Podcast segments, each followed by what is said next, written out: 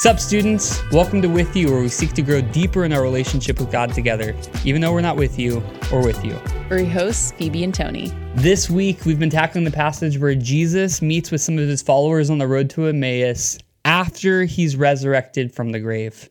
Yesterday, we got to hear about some of the helpful background about the passage in order to help us understand the main point we want you guys to walk away with today.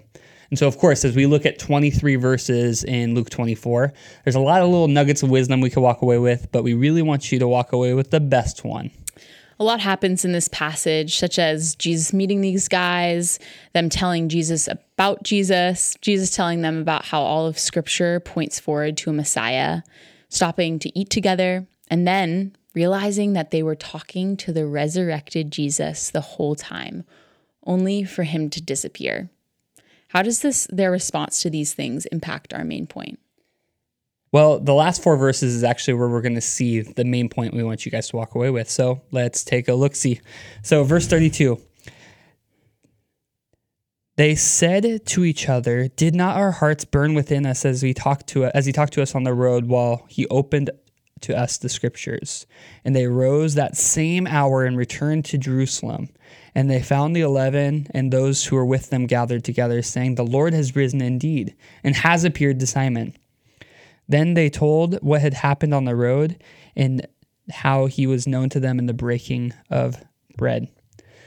I love how in these two guys, as they're reflecting back on their experience, they're able to piece together that they both knew something special had happened, and they said that their hearts had been burning within them. I love that, that special depiction of even though they don't understand what's going on before them, that that's the their description of their experience. And maybe you know exactly what that's like in encountering Jesus, maybe you don't, but it does show how powerful that moment is. It's such a cool experience. But what's neat is that it doesn't just stop with a cool experience. They actually respond by getting up and immediately going back to Jerusalem. And that actually displays the main point we want you guys to walk away with today that Jesus silences the fear of death.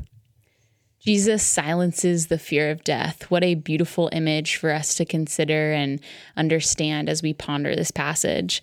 Help us to see how these four verses emphasize the main point. Yeah, well, let's be real. Death is scary. It's extremely unknown and uncontrollable. And we may feel like we're unafraid of it for now, like that it's not going to impact us, but then it comes close enough to change your life in the blink of an eye.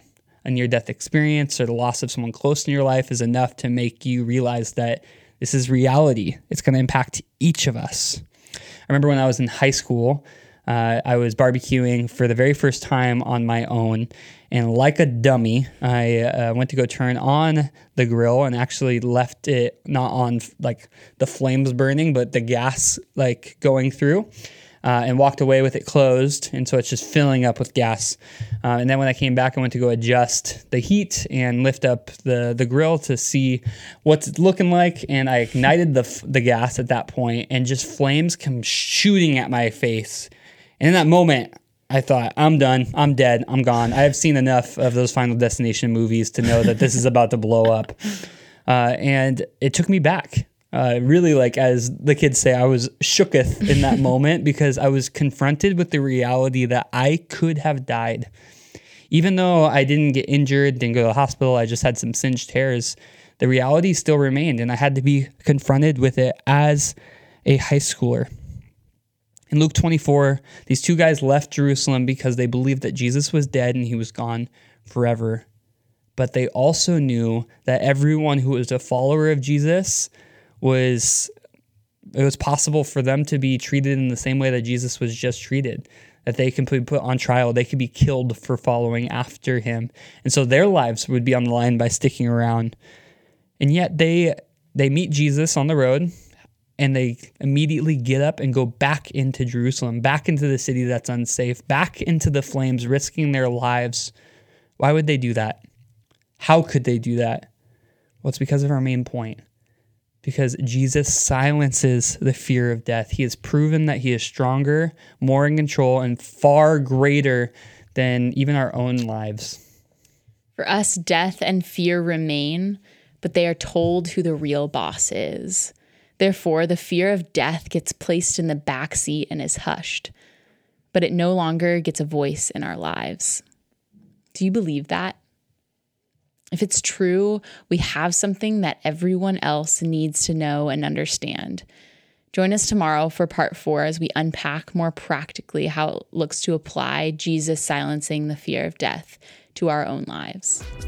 Remember, let's be real before God and with one another as long as it's called today. It's been great to be with you. Take care.